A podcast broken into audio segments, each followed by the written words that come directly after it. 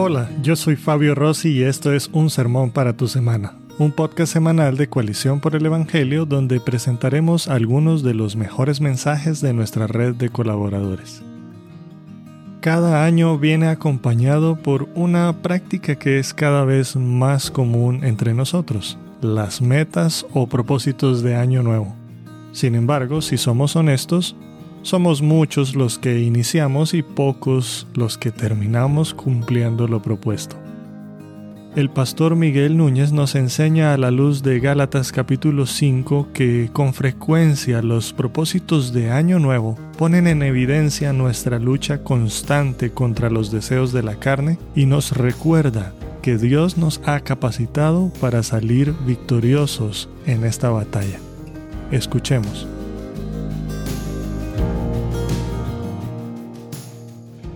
Señor, qué bueno es este primer domingo del año poder dirigirnos a ti, conociendo quién tú eres, conociendo lo que quieres para nosotros. Ciertamente es un privilegio que tú quieras escucharnos para decirnos otra vez, confía en mí, para decirnos otra vez, yo di toda mi vida por ti, ¿qué no daré ahora que eres mi hijo? De manera que gracias te damos, Señor por tus bendiciones. Gracias te he dado por todo lo hecho en, en los últimos dos años. Señor, hay cosas que tú has hecho en nuestras vidas que nosotros ni siquiera nos hemos percatado de ellas, pero yo te pido en Cristo Jesús que tú abras nuestros ojos, que tú nos permita ver y de esa misma manera hay cosas que tú quieres comenzar a hacer hoy para este año 2022, de las cuales nosotros tampoco estamos apercibidos, pero Quizá alguna de ellas nosotros ni siquiera la queremos, pero nosotros te pedimos en Cristo Jesús que por tu gran misericordia y por tu infinita gracia, que tú puedas preparar nuestra mente, nuestros oídos, nuestro corazón, nuestras voluntades para que ellas puedan ser rendidas y tú puedas hacer como tú quieras, no porque te damos permiso, sino para que nosotros no te ofrezcamos resistencia a tu trabajo sino que nosotros podamos decir, Señor, aquí yo estoy, obra en mí. Yo te pido que tú obres en otros, pero que comiences conmigo.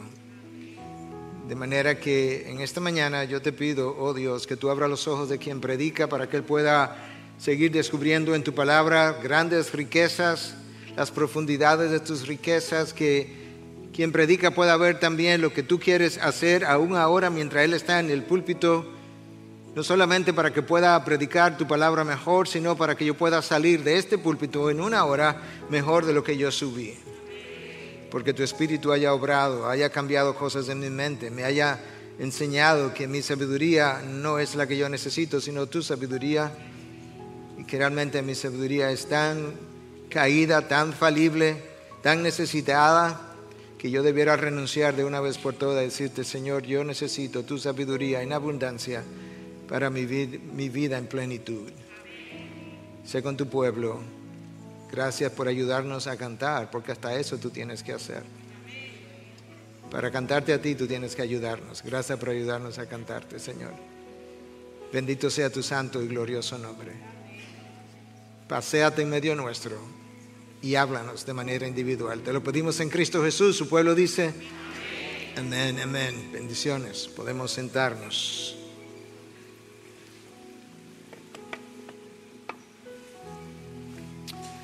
Te voy a invitar a que abras o enciendas la palabra en la epístola a los Gálatas, capítulo 5, donde, hemos, donde estamos realmente. Vamos a continuar hoy exactamente donde nos quedamos la semana pasada. Creo que es un buen pasaje para inicio de, de año. Coincidió con la serie donde estamos, pero yo creo que es un buen pasaje para reflexionar y ver de qué forma vamos a iniciar este, este año 2022. Hace apenas unas 48 horas que el mundo estaba celebrando la llegada de, de este año.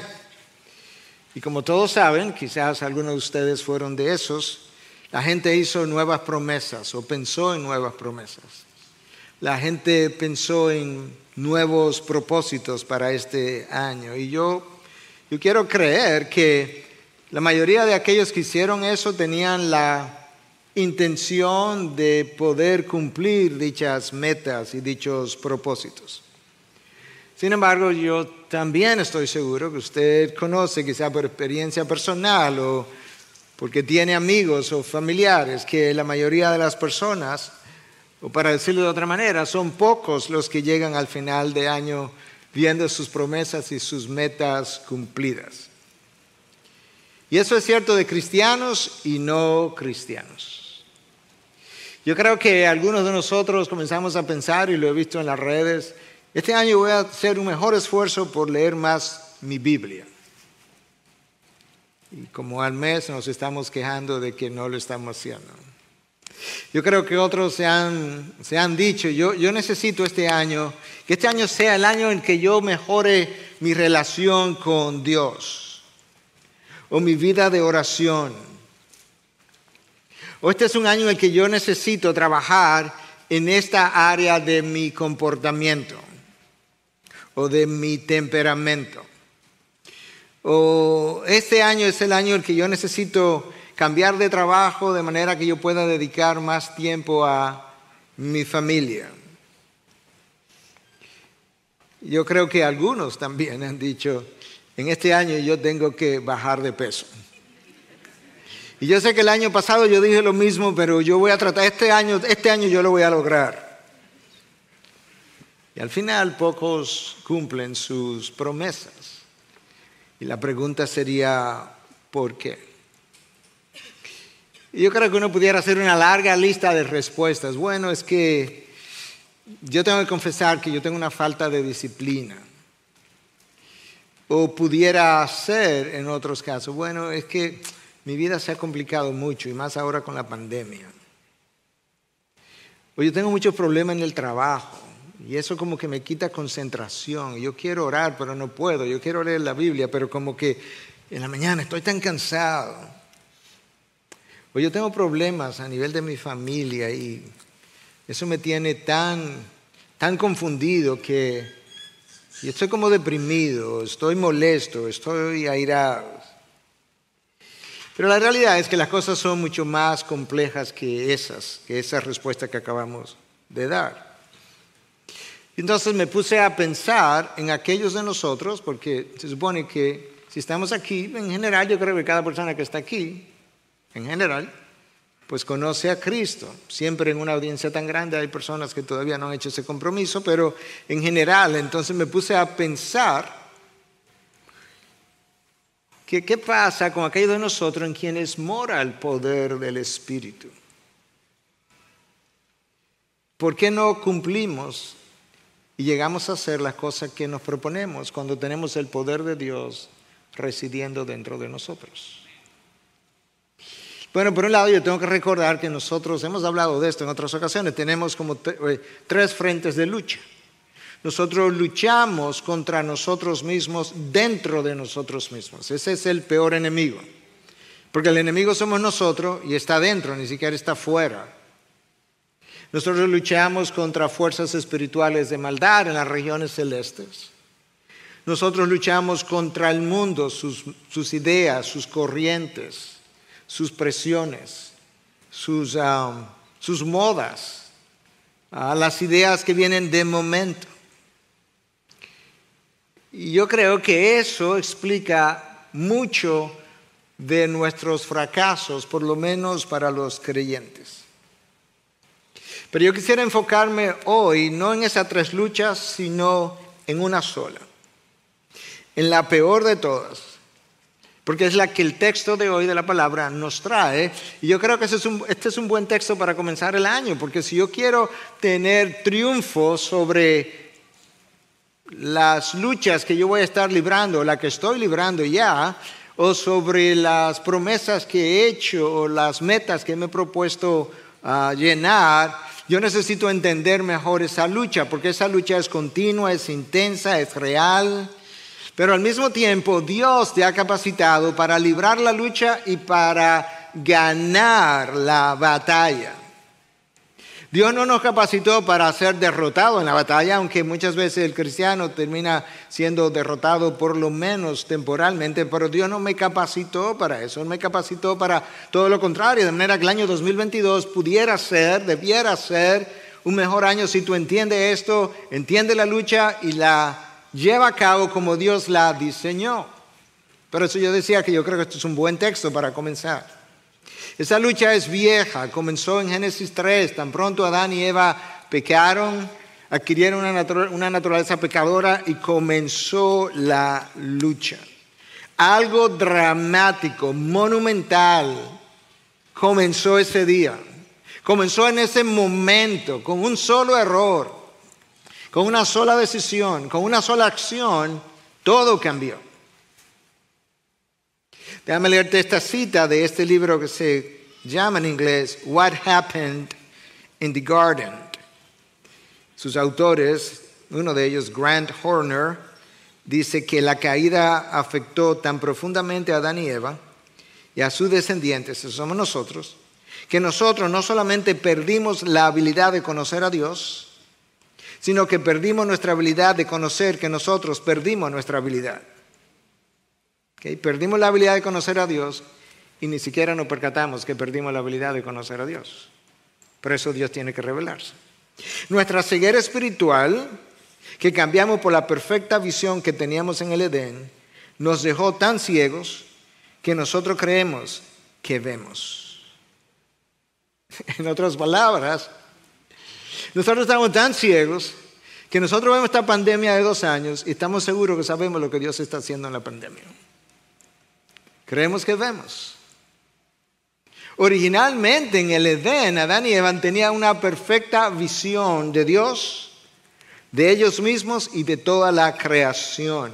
Pero nosotros hoy, nosotros ni siquiera sabemos todo lo malo que somos, no sabemos todo lo orgullosos que somos, no sabemos todo lo independiente que somos a pesar de que decimos que dependemos del Espíritu Santo. No sabemos con cuánta autosuficiencia vivimos, pero nosotros creemos que no es así porque creemos que vemos.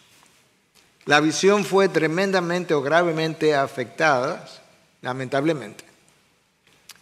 De manera que ahora, en el texto de hoy, yo creo que nosotros vamos a entender algunas cosas de una mejor manera para estar mejor preparado, creo yo, en el 2022 a llevar a cabo esta lucha y a triunfar en esta lucha. Porque yo creo que el texto tiene la fórmula, la fórmula para tú triunfar en esta batalla.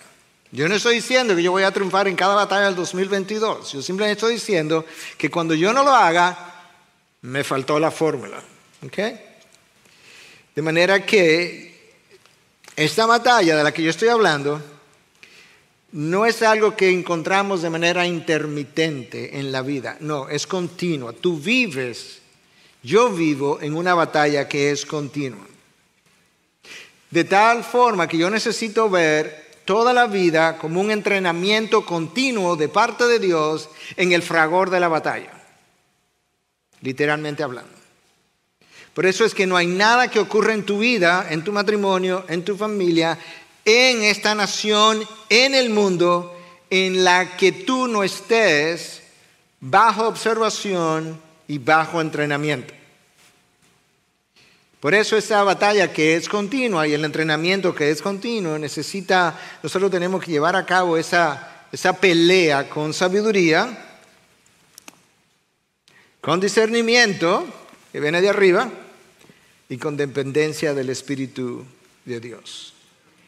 Los Gálatas hace dos mil años necesitaban entender eso, nosotros necesitamos entender eso.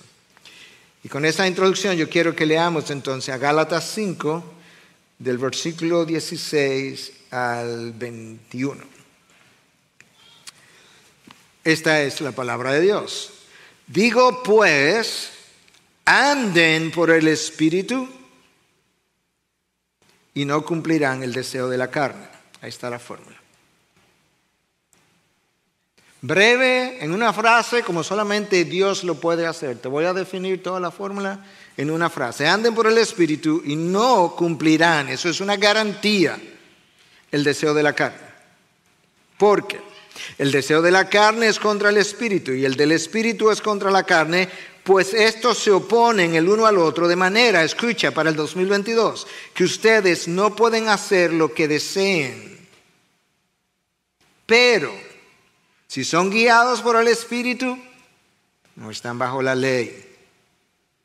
Ahora bien, las obras de la carne son evidentes. Escucha esta lista. Las cuales son inmoralidad, impureza, sensualidad, idolatría, hechicería, y hasta ahí estamos como, qué bueno, yo no, estoy, no tengo obras de la carne. Enemistades, ya se está acercando. Pleitos, uff, celos, enojos, ya sí es verdad. Rivalidades, disensiones, herejías, envidias, borracheras, orgías y cosas semejantes, contra las cuales les advierto, como ya se lo he dicho antes, de manera que Pablo le dijo esto a los Gálatas antes, que los que practican tales cosas no heredarán el reino de Dios. Yo he titulado el mensaje de esta mañana, cuando los deseos de la carne y los, mejor dicho, cuando los deseos del espíritu y los deseos de la carne se enfrentan. Por eso es que te estoy diciendo que esta lucha es continua. Porque el espíritu tiene deseos continuos y la carne tiene deseos continuos. Y ellos viven enfrentados. Ellos viven haciéndose oposición uno al otro.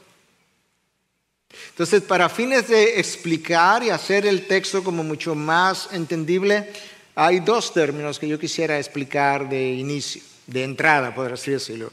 El primer término tiene que ver con la palabra espíritu.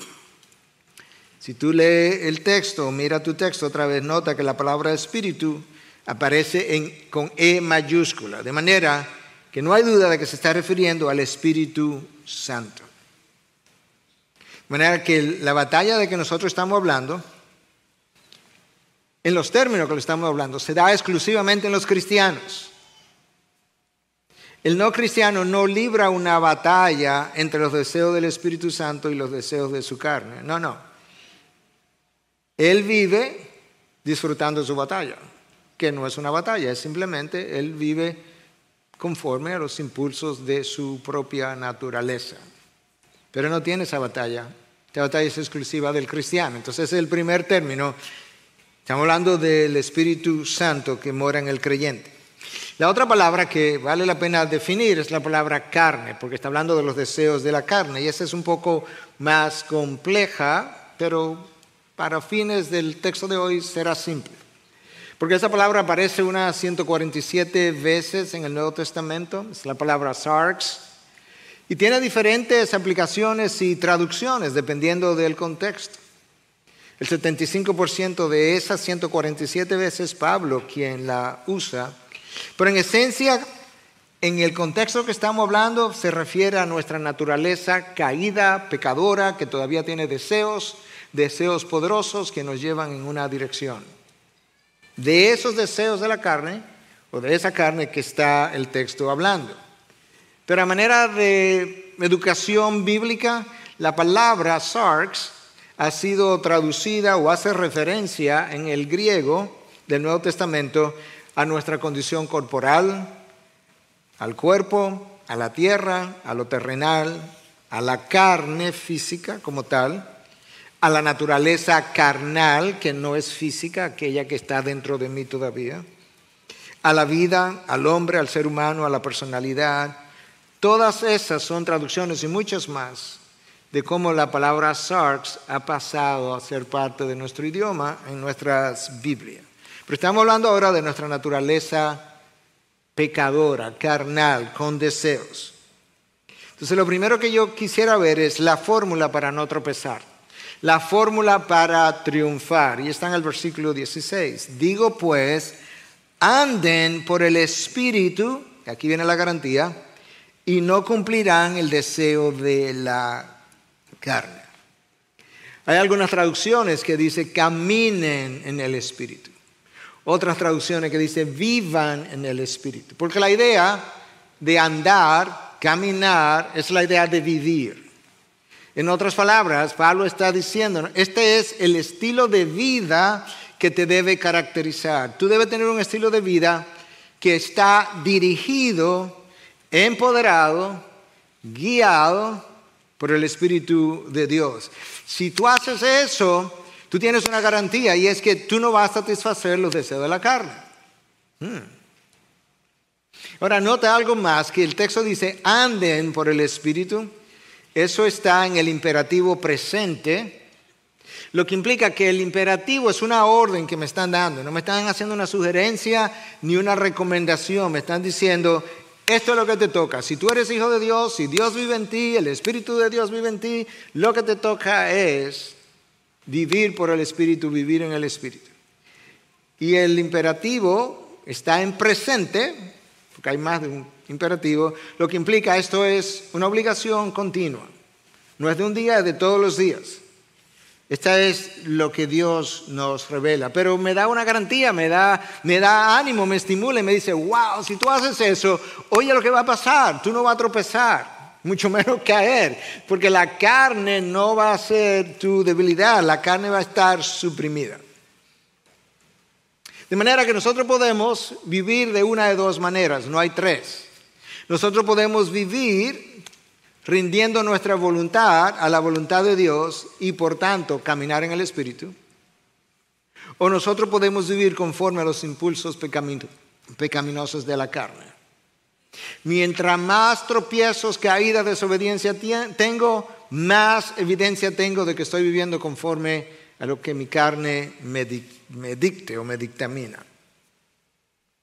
Pero ahora yo necesito definir qué significa caminar en el Espíritu. Porque en parte ya lo introduje. Tú tienes que rendir tu voluntad, tú tienes que rendir a la voluntad de Dios. Bueno, yo necesito rendir, para vivir en el Espíritu, necesito rendir mi mente, cómo pienso, mi razón, mi lógica. Yo tengo que rendir mis emociones y sentimientos, que llamamos muchas veces mi corazón. Lo que yo siento, mis emociones y sentimientos no se me dieron para tomar decisiones. ¿Cuánto yo quisiera que pudiéramos recordar eso. Dios me dio emociones y sentimientos, pero no para tomar decisiones. Dios me dio la razón para tomar decisiones. Mis emociones y sentimientos es otra cosa completamente diferente. Y yo necesito someter mi voluntad al control del Espíritu de Dios. Cuando esa rendición se da, mi mente, mis emociones, sentimientos, mi voluntad, entonces el Hijo de Dios comienza a cambiar. ¿Qué es lo que cambia? Déjame decirte lo que cambia. Formas de pensar, formas de hablar, forma de actuar, forma de publicar cosas en las redes, forma de tuitear, forma de valorar a las personas y circunstancias, forma de respetar y cuidar al otro formas de ver la vida. La vida es vista de otra manera, el propósito para el que yo vivo. Formas de no exigir o demandar, formas de perdonar o pedir perdón, formas de sumisión a la autoridad.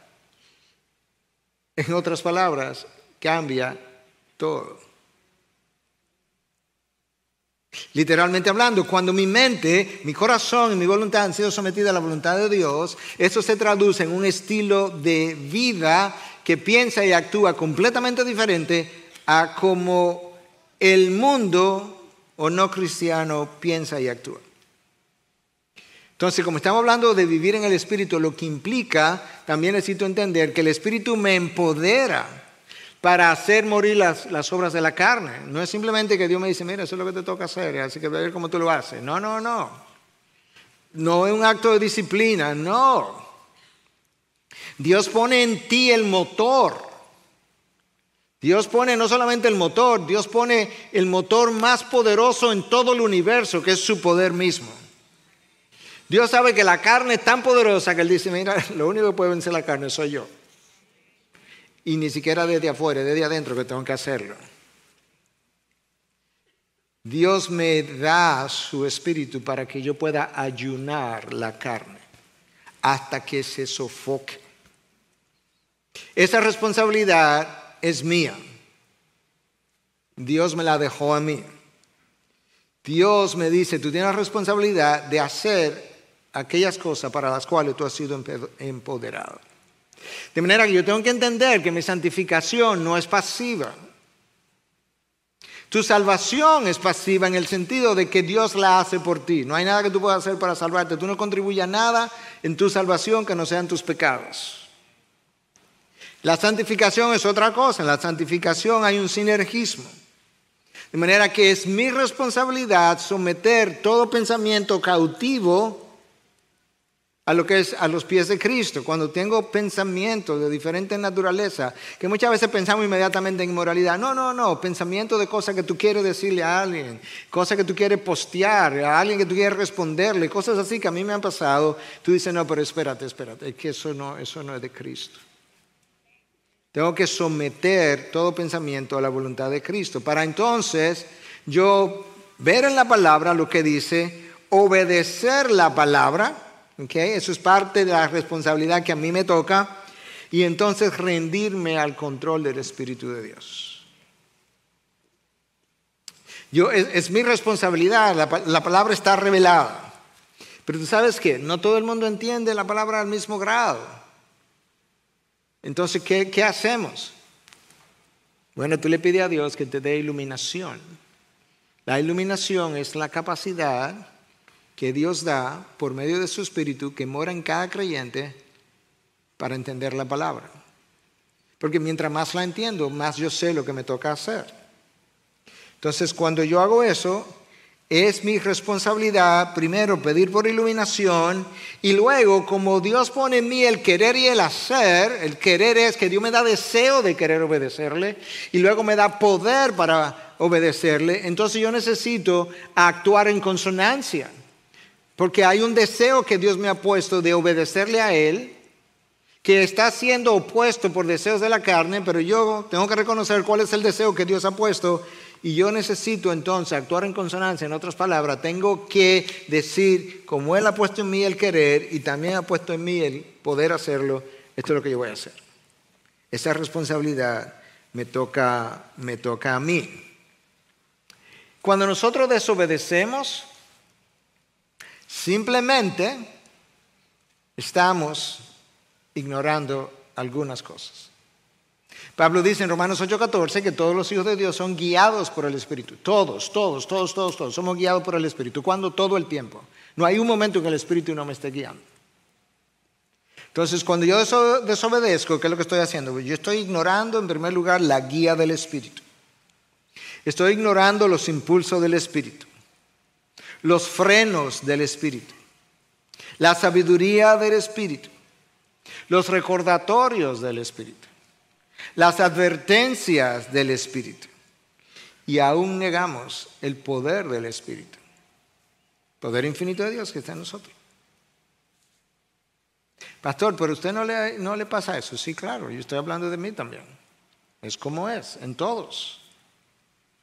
Al desobedecer, la única razón por la que el cristiano no hace lo que necesitaba hacer es porque en su interior hubo un enfrentamiento. ¿Ok? Es la única razón, no hay dos. Estoy hablando del cristiano. Hubo un enfrentamiento entre deseos de la carne y deseos del espíritu. Y lamentablemente nosotros le dijimos a la carne, tú puedes ganar en esta ocasión. Porque no hay otra gente que se lo pueda decir, que no sea yo mismo. Por eso decía que yo soy mi peor enemigo. Entonces, como le dije a la carne, tú puedes ganar en este momento, tú no puedes hacer, como dice Galatas 5:17, lo que deseas hacer. Por eso yo necesito entender bien las características de la batalla espiritual en la que yo me encuentro. Yo tengo que decidir si le voy a ceder el paso al Espíritu de Dios, imagínate en, una intercesión yo tengo que decidir si me paro y le cedo el paso al otro, o si continúo y no cedo el paso. O si cedo el paso, si se lo cedo al, al conductor de la derecha o al conductor de la izquierda. Entonces ahora, en esa, en esa um, intercesión, imaginemos al Espíritu Santo derecho en la derecha y la carne a la izquierda. Cuando yo desobedezco, lo que yo hice fue que le dije al conductor de la izquierda, la carne, tú puedes pasar ahora. No es la gran cosa. Si hay un choquecito no va a ser tan grande. Las consecuencias del choque no va a ser tanta. Cuando yo obedezco le estoy diciendo al Espíritu Santo, no, esta vez no, esta vez tú, tú pasas. De manera que esa decisión la hacemos nosotros. Ahora tengo una idea de lo que implica vivir en el Espíritu, caminar en el Espíritu, andar en el Espíritu. Pero tengo que saber ahora lo que implica caminar según la carne. Porque dijimos ya que yo puedo, yo puedo caminar de una de dos maneras. O ando por el Espíritu o ando conforme a la, a la carne. Y andar según la carne es como multidimensional, como todo lo que tiene que ver con Dios. Por un lado implica que yo estoy andando conforme a los deseos de mi naturaleza pecadora.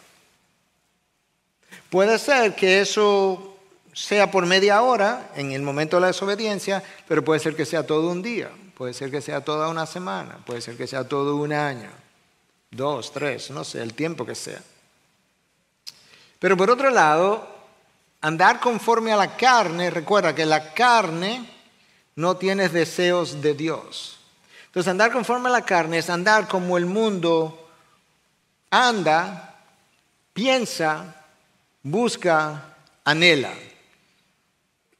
Más o menos, ¿cómo luce eso? Bueno, andar conforme a la carne es tener en mente cosas que el mundo tiene en mente, como, como estas. Fama, renombre o nombre, poder, dinero, prestigios, o prestigio, privilegio, posición, popularidad, apariencia exterior, la aprobación de los hombres. Nada de eso es de Dios. Nada de eso es producido por el Espíritu. El académico William E. Vine dice lo siguiente, el caminar según la carne o dijo, porque ya murió hace un tiempito atrás, el caminar según la carne es cultivar la amistad con el mundo, ceder a la influencia que debilitaría nuestra alianza con Cristo. Nota cómo él lo dice. Tú tienes una alianza con Cristo, no es que la pierdes, pero la debilitas cuando camina conforme al mundo. Ya eso altera tu estilo de vida. Es negar nuestro llamado a ser santos, eso es caminar según la carne, y nuestra relación con Él a la que Dios nos trajo por su gracia, y entrar en la pérdida de su aprobación y en la pérdida de nuestra recompensa futura.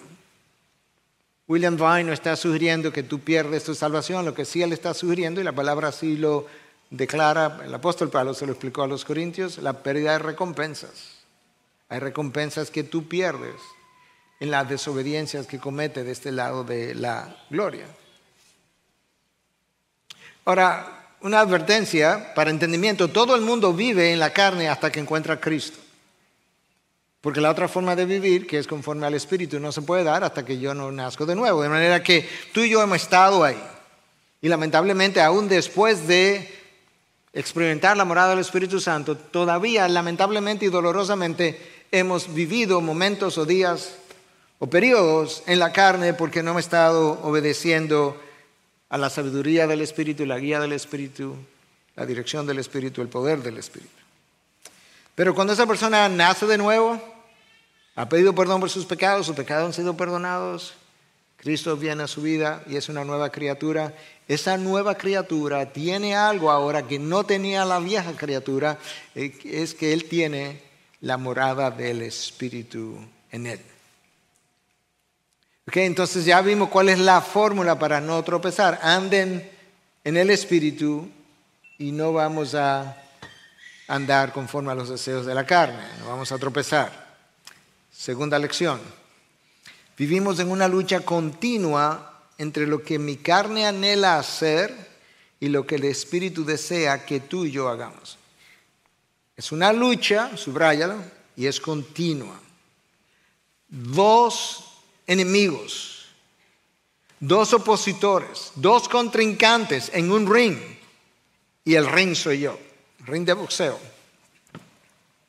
Versículo 17, otra vez. Porque el deseo de la carne es contra el espíritu, E mayúscula, y el del espíritu es contra la carne, ahí están los contrincantes, pues estos se oponen el uno al otro lo peor es esta consecuencia, de manera que ustedes no pueden hacer lo que deseen. Y uno pudiera pensar, pero el Espíritu Santo no tiene poder infinito. Sí, claro, pero el Espíritu Santo no vino a imponer su voluntad dentro de ti. No, no. El Espíritu Santo vino a empoderar tu voluntad para que tú hagas y yo haga, haga lo que Dios desea que yo haga. Pero Él no vino a imponer sus deseos. Él no es un tirano dentro de mí. Él vino a capacitarnos para entender mejor, darnos iluminación, entender mejor la voluntad de Dios y para darme el deseo, el querer, darme el deseo para hacerla y darme el poder para poderla hacer. De manera que nosotros, esto es como importante, nosotros tenemos dentro de nosotros lo que se requiere para obedecer todo el tiempo. Llámese el Espíritu Santo. Lamentablemente, nosotros tenemos dentro de nosotros lo que se requiere para desobedecer todo el tiempo. La naturaleza carnal con todos sus deseos. Nosotros tenemos que decidir a quién le vamos a ceder el paso. Pero ceder el paso no es tan fácil, cederle el paso a uno, sobre todo al Espíritu, no es tan fácil cuando la relación con el Espíritu o con Dios no se ha estado cultivando. Ese es el problema. Que no es como, ah, bueno, pastor, usted me lo simplificó, ya yo sé, cada vez que me siento tentado, ya yo voy a obedecer al Espíritu. No, no es así. Es que la relación con el Espíritu es como si fuera un músculo. Cuando yo la cultivo, esa relación está fuerte. Por tanto, a la hora de la decisión, se me facilita poderle ceder el control al espíritu. Pero si lo que he estado cultivando son los deseos de la carne, en el momento de la decisión, ¿sabes qué pasa? Como decía C.S. Lewis en otro contexto, con otras palabras, lo que Satanás hace es que me llena de sentimientos de, como de amnesia. Y a mí me olvida que Dios existe. En ese momento yo no estoy pensando en Dios, es como si Dios fuera ausente del universo. Y por eso, con frecuencia, en vez de ceder mi acción a la voluntad del Espíritu, terminamos cediendo a la voluntad de la carne. O sea, tu problema es la carne. ¿Tú sabes qué va a pasar en la eternidad? Tú no vas a pecar. ¿Sabes por qué? Porque esa carne caída no va a estar. Va a haber una carne, pero no la carne caída, va a haber una carne glorificada. El cuerpo glorificado, lo que se siembra en deshonra resucitará en gloria. Lo que se siembra en debilidad resucitará en poder. Lo que se siembra en mortalidad resucitará en inmortalidad. Eso es otra cosa. Yo no voy a pecar, de manera que ahora mismo mi problema es la carne. Porque la carne no, aquí de este lado no la pueden regenerar como regeneran mi alma. Así de nuevo. ¿Y qué fue lo que cambió? Bueno, mi espíritu lo regeneraron. Y la carne, igualita. Con los mismos deseos de antes de nacer de nuevo. ¿Tú puedes creer eso? La carne no puede ser enseñada. Mi alma sí, mi mente sí. Entonces la carne no puede ser enseñada para obedecer a Dios. ¿Sabe por qué? Porque la carne obedece a impulsos. Los impulsos que tiene el perro de nosotros en la casa, de todo tipo, eso mismo tenemos nosotros, de otra forma, pero la tenemos.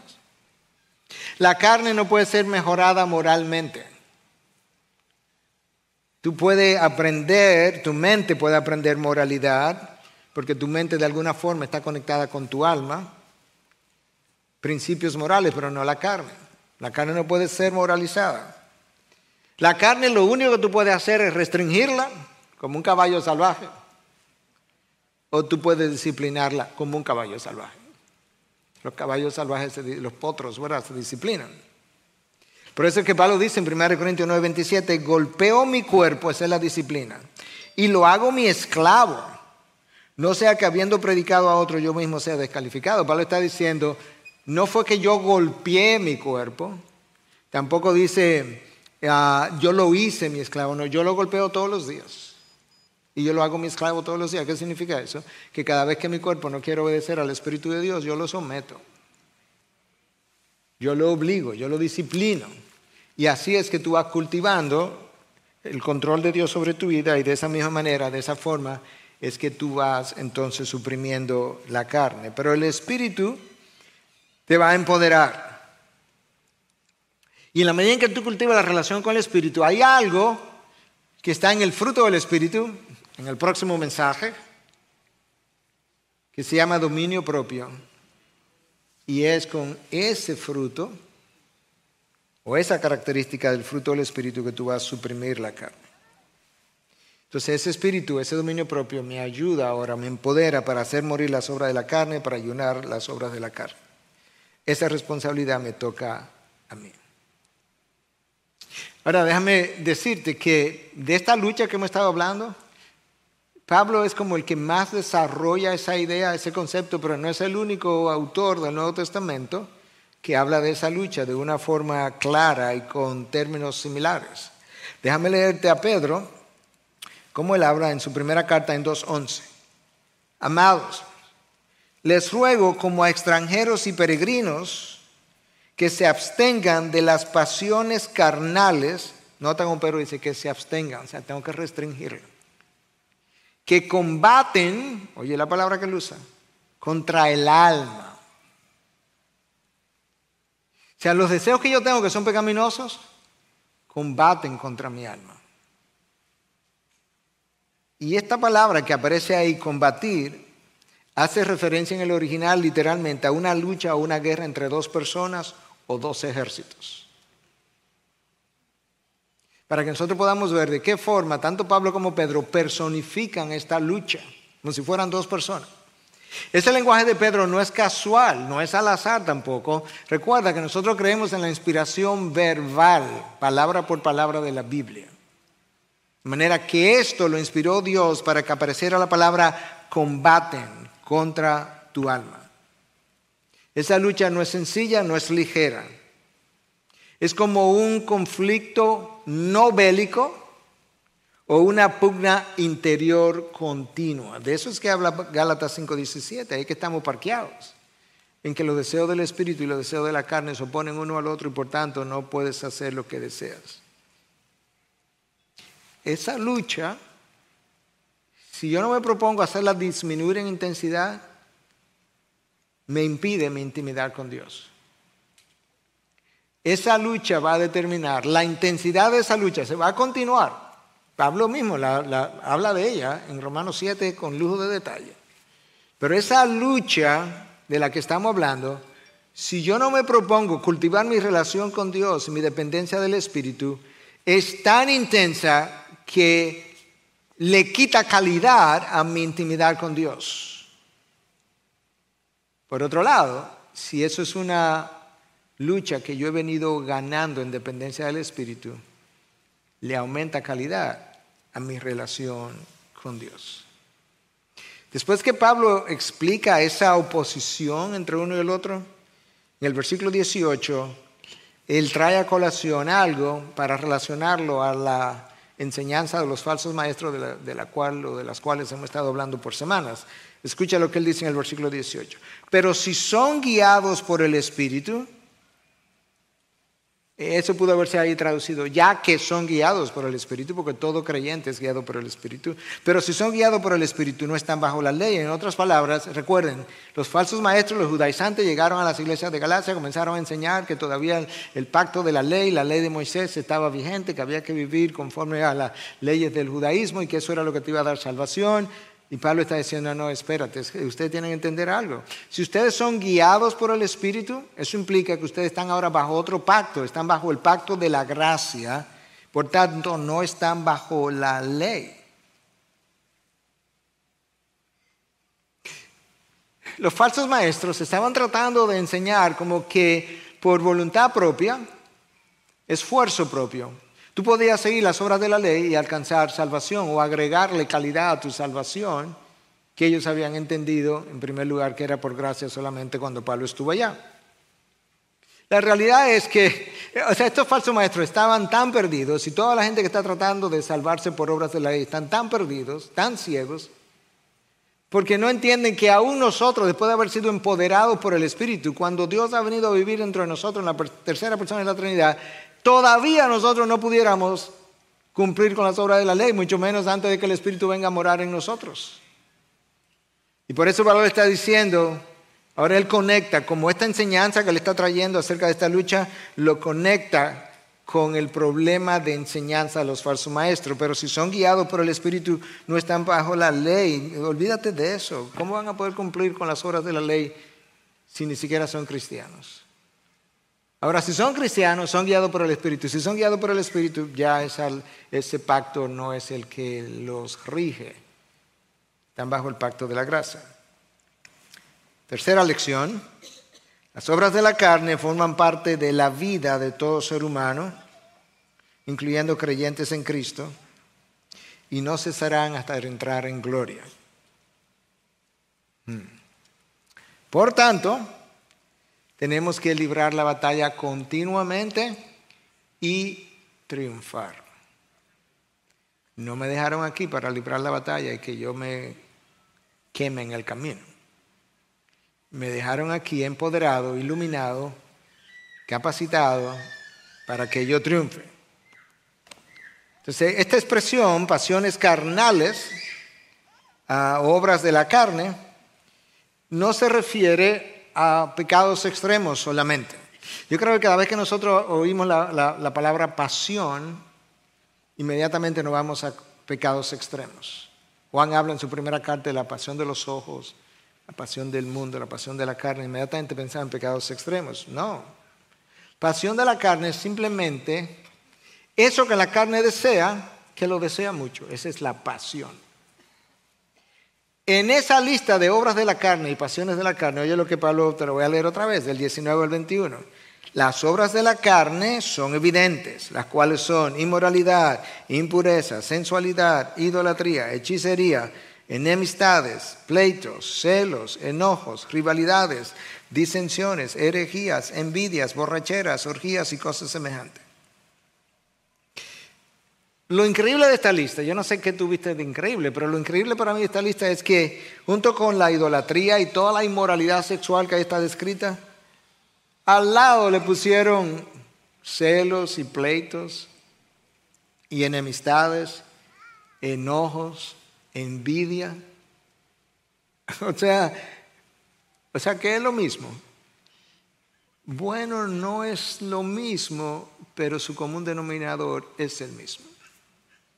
¿Cuáles? Que están originadas en la carne y que no están bajo el control del Espíritu. Por tanto, son obras de la carne. No son producidas por el Espíritu, no son parte del fruto del Espíritu. De manera que es importante que los hijos de Dios podamos reconocer que nosotros estamos lidiando con una naturaleza pecadora que tiene deseos, que es opositora y que es capaz, la misma naturaleza pecadora, que es capaz de airarse ahora, es capaz de inmoralidad esta tarde. Y Pablo recoge en el versículo 19 tres términos, inmoralidad, impureza, sensualidad. Y luego en el versículo 21 recoge una palabra más, todavía mucho más extrema, y habla de orgías, que yo creo que a este grupo no hay que explicársela, para hablarnos en esencia que todas esas formas de sexualidad humana ilícita, no aprobada por Dios, son obras de la carne, opositoras de las obras del Espíritu, contrarias a Dios, contrarias a su voluntad. Es el uso de la sexualidad humana sin freno. Si tú unes esa palabra, inmoralidad, impureza, sensualidad, orgías, es el uso de la sexualidad humana sin freno. Así vivía el mundo, así vivía el mundo antes de Cristo. Si Cristo no hubiese venido, así estaría el mundo todavía. Lamentablemente, las sociedades que fueron grandemente impactadas por los valores cristianos comenzaron a restringir y a legislar leyes nacionales para restringir todo ese sinfreno de la sexualidad humana y hoy en día quiere regresar y está regresando rápidamente a como la sociedad era en la antigüedad.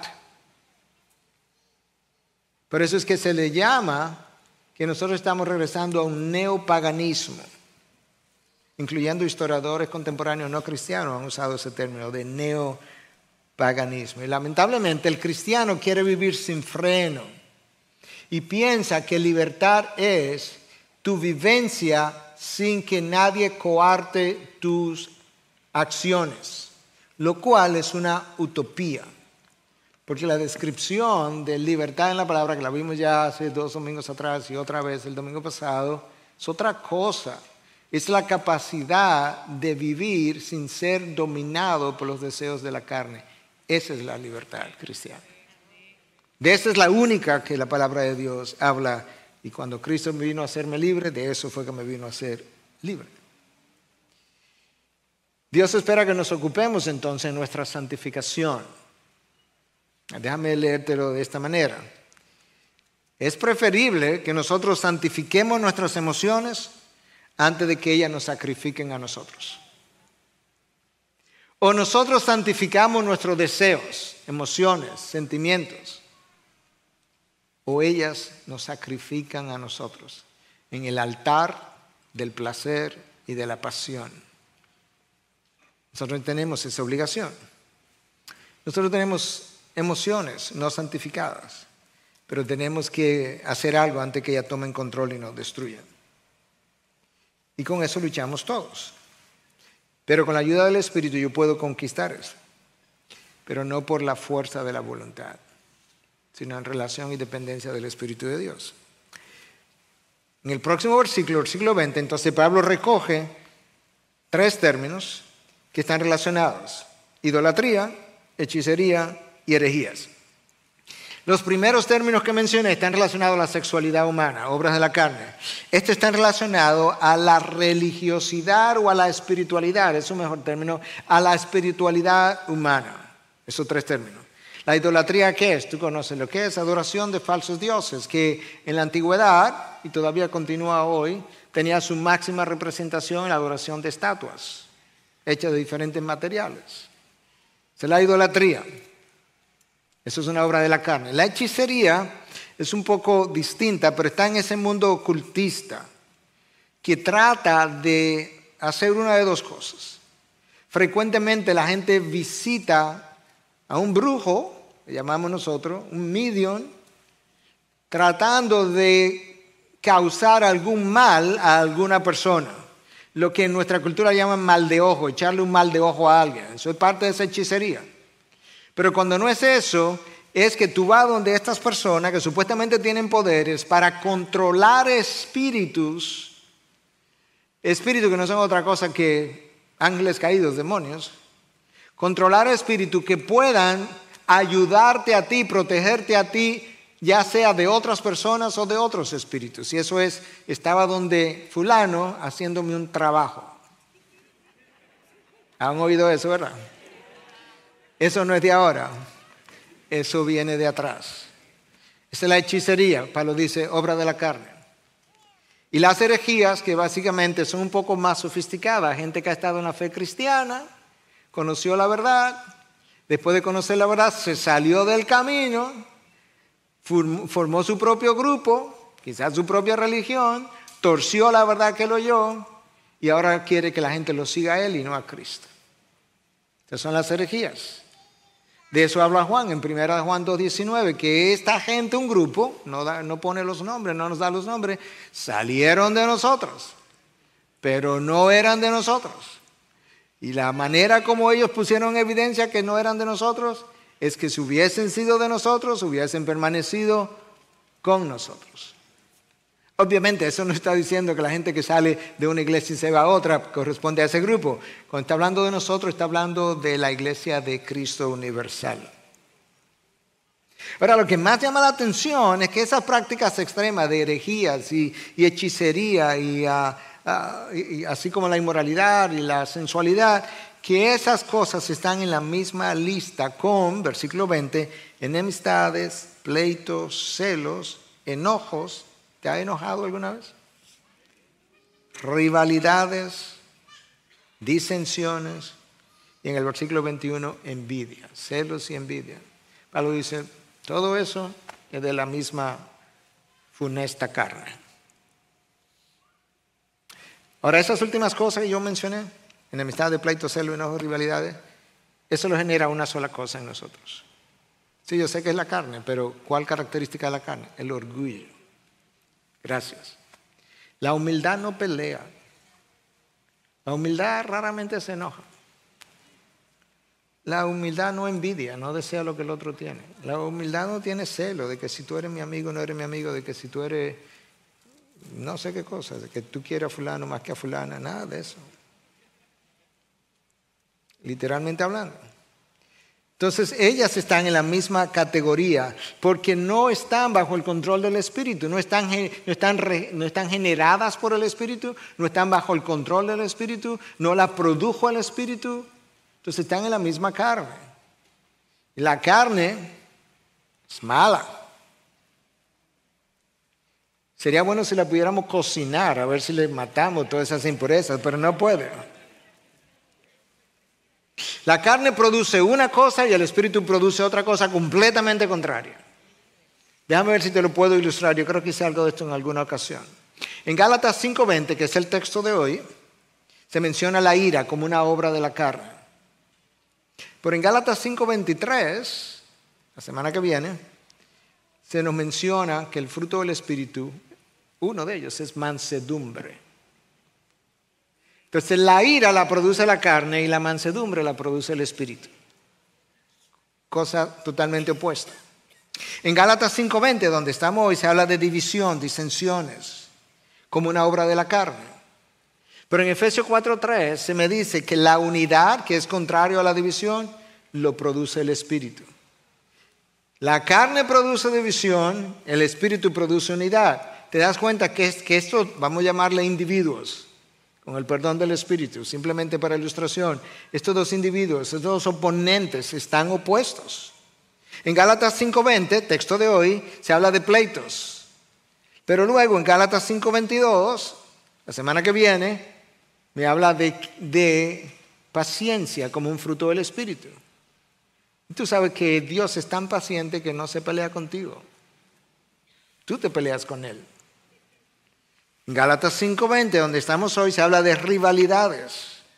Pero en 5.22 se habla de paz como un fruto del Espíritu.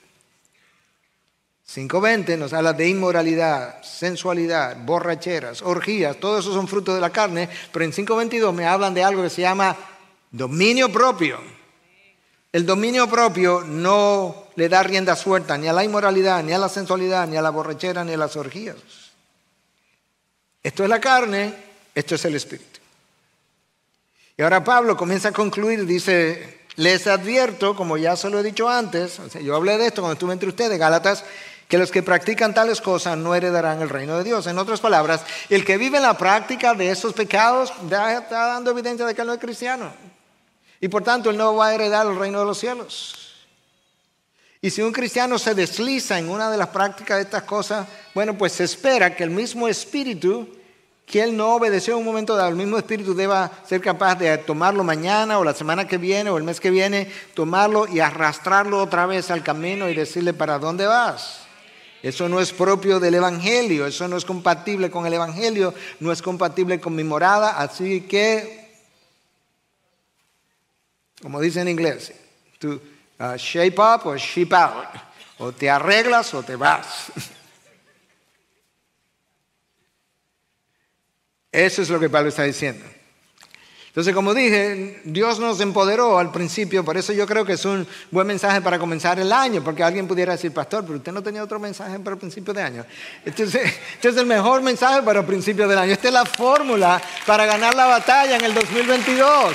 Tú andas por el Espíritu y no permite que la carne te domine. De manera que yo no puedo encontrar un mejor mensaje que este para iniciar. Tú, tú no quieres triunfar, claro que tú quieres triunfar. No quiero honrar el Evangelio. Claro que tú quieres honrar el Evangelio. No quieres vivir empoderado por el Espíritu. Pues claro que tú quieres hacerlo. No quieres honrar a Dios. Yo estoy seguro que tú quieres honrar a Dios. Pero frecuentemente no has podido. Hermano, tú y yo tenemos que recordar que la batalla puede ser intensa y lo es. Puede ser continua y lo es. Puede ser intimidante y lo es. El enemigo puede ser poderoso y lo es. Puede estar detrás de ti, a veces yo como que casi lo oigo susurrarme al oído. Puede estar detrás de ti buscando devorarte y Él lo está. Y el enemigo puede ser implacable y juega sucio y Él es así. Pero sabes que eso va a continuar hasta un solo día. Hasta el día que el león de la tribu de Judá ruja Cuando Él ruja terminará y ahí será el fin. El fin de la, contienda, el fin de la lucha. En el interín Dios te dio su poder para vencer y no para caminar atemorizado. De manera que este es el final. Ahora tienes que entender que esa lucha, esa batalla, no se libra hablando alto y faltando el respeto y publicando cosas en las redes sociales para intimidar a otro. No, no, no, no, es así como se, lucha, se libra esta lucha. ¿Sabes cómo se lucha? Se lucha de rodillas. Es de rodillas. Nuestras armas son poderosas en Cristo Jesús para destrucción de fortalezas. Fortalezas en mí, fortalezas en el mundo. De manera que cobra ánimo que el, león de la tribu de Judá ha vencido y él va a rugir. Y su victoria es tu victoria. Y su reino es tu reino. Y su herencia es tu herencia. De manera que tú y yo podemos caminar confiados en este mundo de que hay un futuro mejor. De que habrá un momento cuando el rugir será oído a lo largo de todo el universo y las cosas terminarán. Y que en el interior él ha dicho, Él ha declarado ya al final de este libro, al final de su revelación, en el libro de Apocalipsis, esto es como Él comienza en este capítulo primero, diciéndonos que Él hizo de nosotros un reino, sacerdotes para Dios, su Padre y que a Él sea la gloria y el dominio por los siglos de los siglos. Amén. Él viene con las nubes y todo ojo le verá. Aún los que le traspasaron, ¿oíste eso? Aún los que lo traspasaron lo van a ver.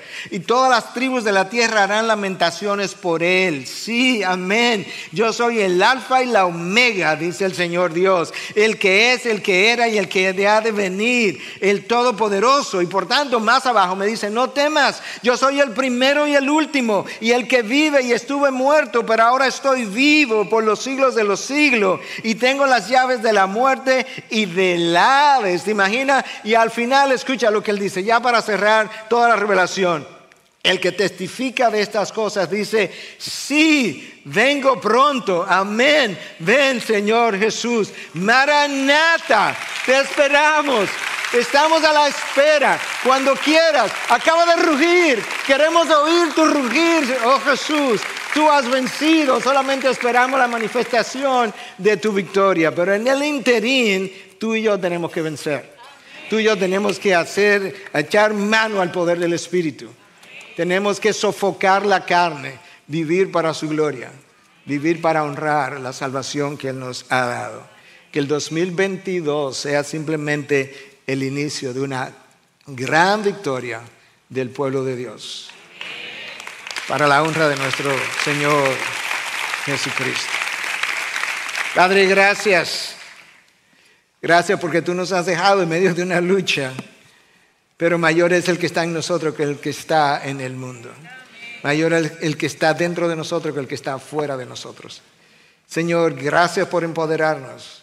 Gracias por darnos la revelación de cómo es que esta lucha se da entre quienes, quiénes son los que combaten, pero gracias por dejarnos ver que el que combate a favor nuestro no es otro que no sea tú mismo.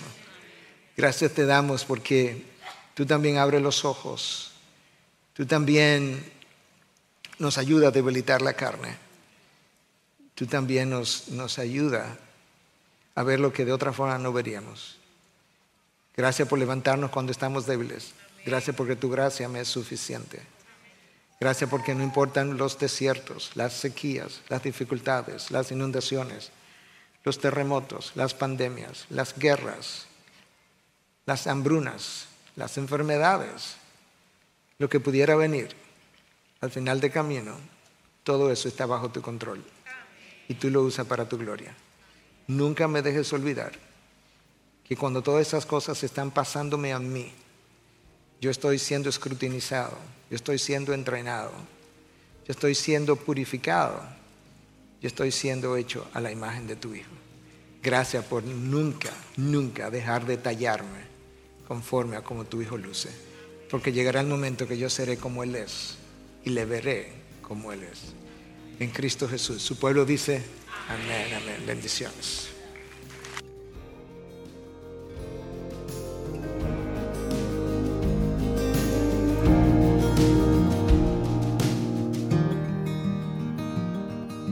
Gracias por escuchar un sermón para tu semana. Si deseas más recursos como este, te invitamos a visitar nuestra página web coaliciónporelevangelio.org. Hasta la próxima.